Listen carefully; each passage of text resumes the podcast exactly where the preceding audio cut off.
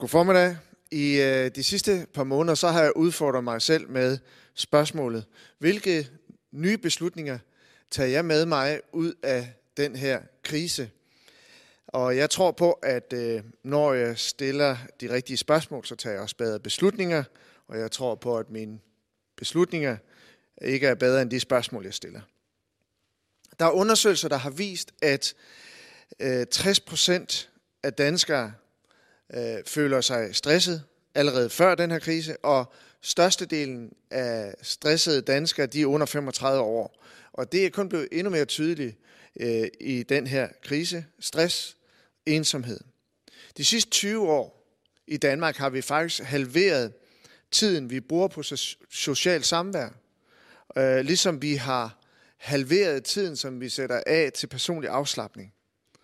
Og noget af den tid, den bruger vi så på at arbejde mere, både i og uden for hjemmet. Og øh, vi har travlt, og de menneskelige omkostninger er enorme. Jeg tror, at den her krise og det her lavpunkt, vi befinder os i, giver os en ny mulighed for at tage nogle rigtig gode beslutninger, der kan få stor betydning for vores fremtid. Måske kender du allerede historien. Komponisten Friedrich Händel skrev i alt 42 operaer, 29 oratorier og 120 kantater. Händel var uden tvivl en af historiens største komponister. Men efter alle de mange kompositioner, og i en alder af 56, brød hans liv sammen.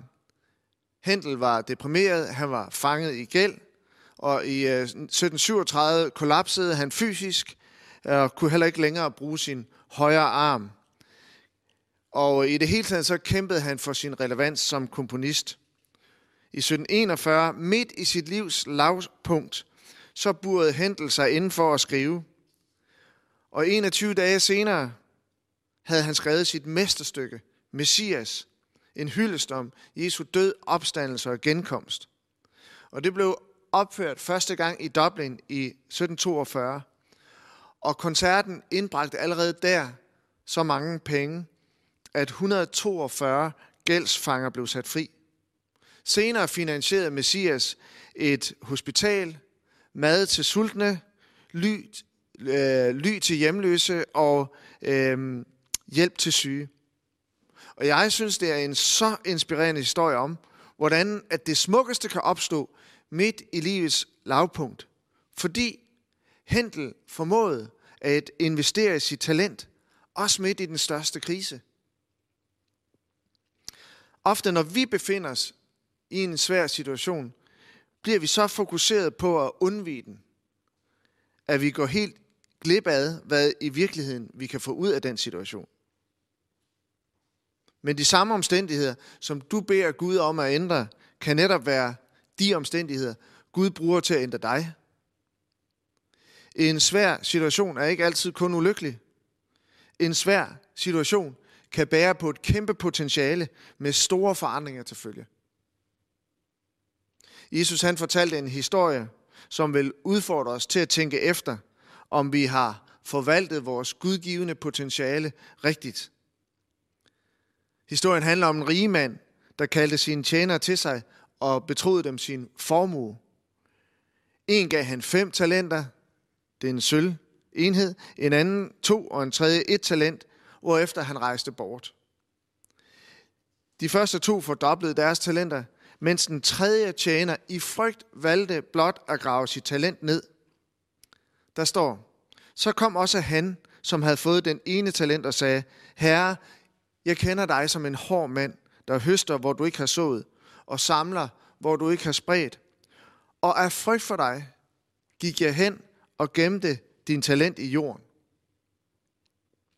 Budskabet med historien er, Gud han er rigmanden, som har betroet os generøst med et kæmpe potentiale. Og hvad gør vi med det? Jeg kan ikke lade være med at tænke på, at vores nuværende krise bærer på et potentiale til forandring.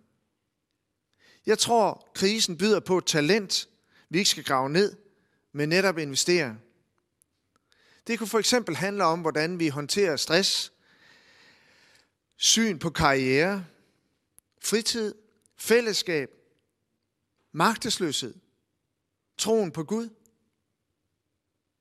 Hvad har du valgt at tage med dig ud af krisen? Hvilke beslutninger har du taget, som skal være med til at forandre din fremtid? Måske så kan du ligesom Hentel midt i krisen og med Guds hjælp komponere dit bedste livsstykke. Måske du kan foretage nogle valg, som vil forandre din fremtid. Eller måske så har du helt mistet motivationen og blot begravet denne mulighed, dette talent, og afventer kun, at den kendte hverdag vender tilbage. Men historien her om talentbegravelsen vil udfordre dig til at lade forventning og ikke ubeslutsomhed og frygt for fremtiden styre dig.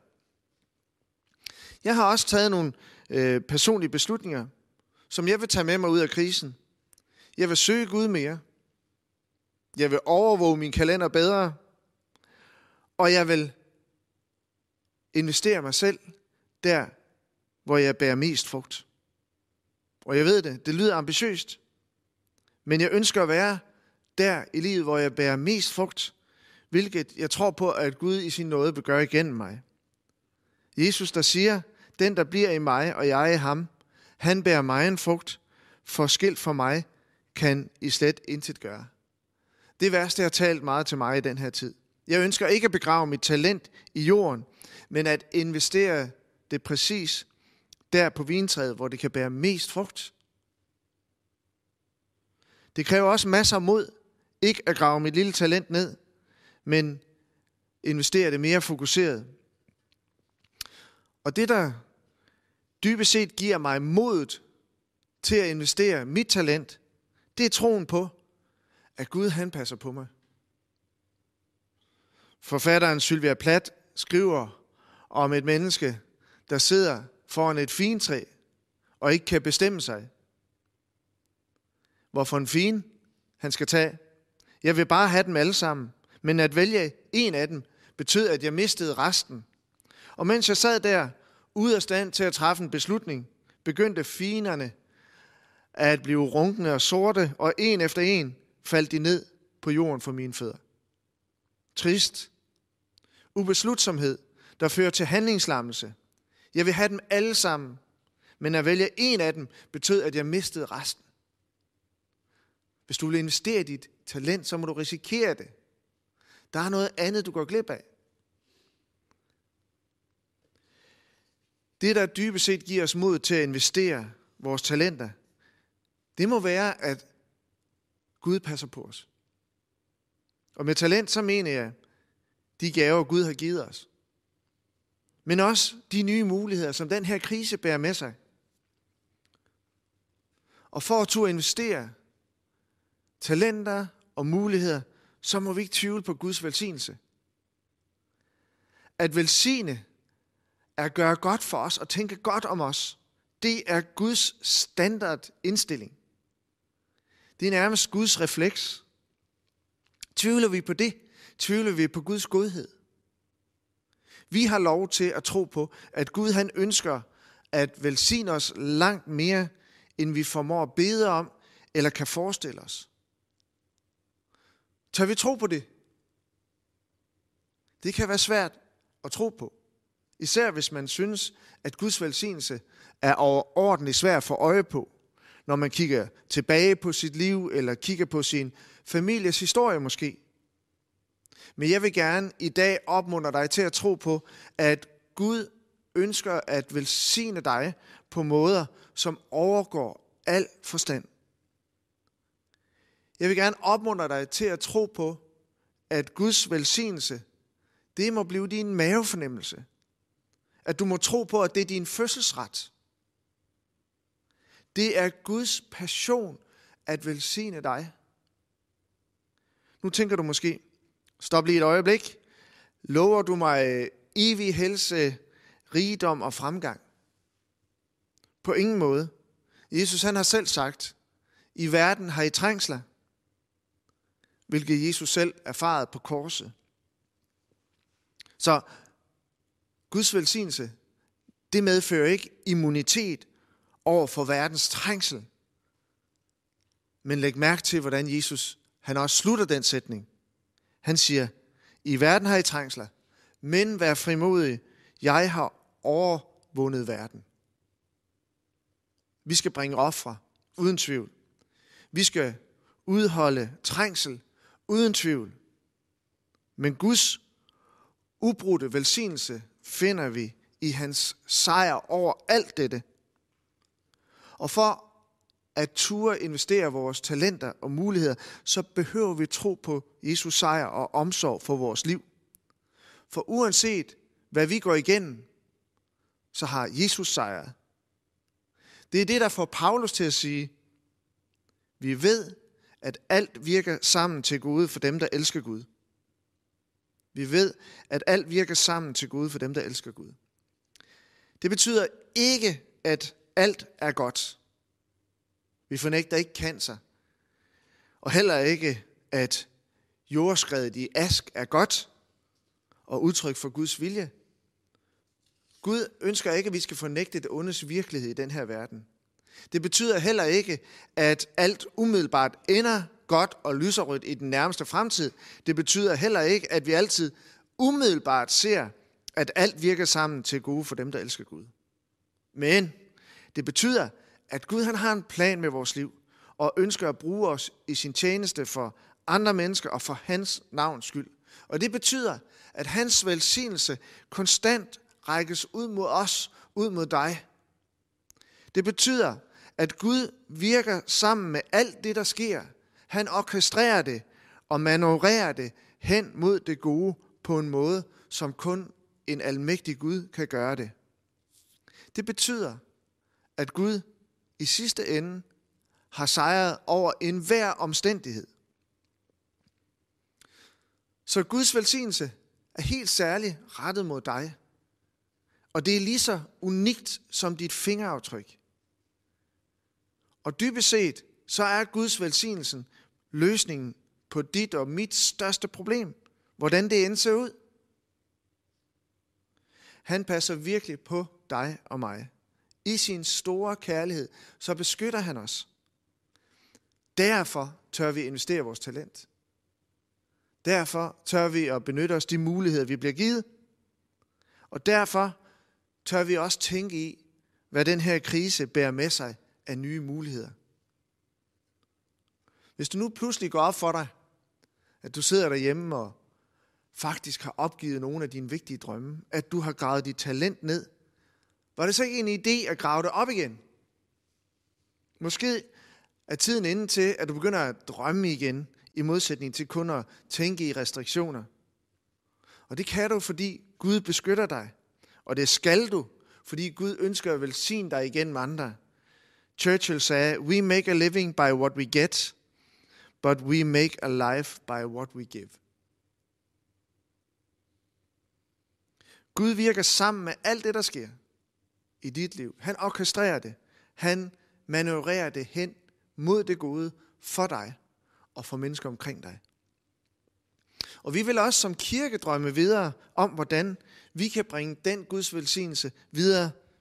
Vi er meget opsat på her i København at inkludere flere mennesker at nå længere ud, ud i hjørnerne af København.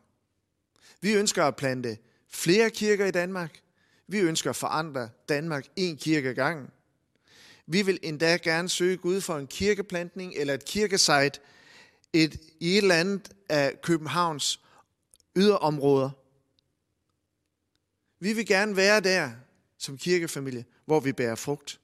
Og jeg elsker historien om Hentel med sine 42 operer, 29 oratorier og 120 kantater. 56 år gammel, ramt af en hjerneblødning eller blodprop, at han lige der endte ud med at skabe sin smukkeste komposition. Som København Vineyard har vi allerede stået bag plantningen af kirkeplantninger i Danmark. Og i dag så er vi syv kirker og plantninger. Det seneste projekt i Hillerød, som øh, påbegyndtes lige da krisen satte ind. Når jeg tænker tilbage på, at fire kirkerne blev plantet på cirka et år, så er det fristende at tænke, vi har nok haft vores storhedstid i København Vineyard. Det bedste, det ligger nok bag os. Vi har gjort vores, det er jo vores vendestykke. Det bedste er nok bag os. Det lyder som København Vineyard på pension. Men jeg tror på, at det bedste ligger foran os. Og venter på at blive komponeret. Det både håber jeg og tror på, at vi som kirkefamilie i København vil stå sammen om, sammen med de andre kirker. Jeg håber, at du ikke vil grave det talent ned, som vi har sammen, men investere det. Men at vi må investere det om og om igen. Så lad mig til sidst spørge dig. Hvilke beslutninger tager du med dig ud af krisen for dit liv? Er der et eller andet talent, du har gravet ned, du har? En særlig mulighed, som du har sendt til ringhjørnet, som du skal tage op igen? Måske er tiden inde til at begynde at drømme igen. Og hæve forventningsniveauet. Ikke kun til, at vi skal, vi skal nyde en sommer, uden mundbind. Måske sidder du derhjemme og i virkeligheden har opgivet nogle af de drømme, du havde for dit liv. Er Guds velsignelse din mavefornemmelse? Når du tænker om dit liv, når du tænker om Gud, tænker du så, at du er genstand for Guds rige velsignelse over al forventning? Tænker du, at hans velsignelser, alt det gode, han tænker om dig, at det er din fødselsret? Lad os bede sammen.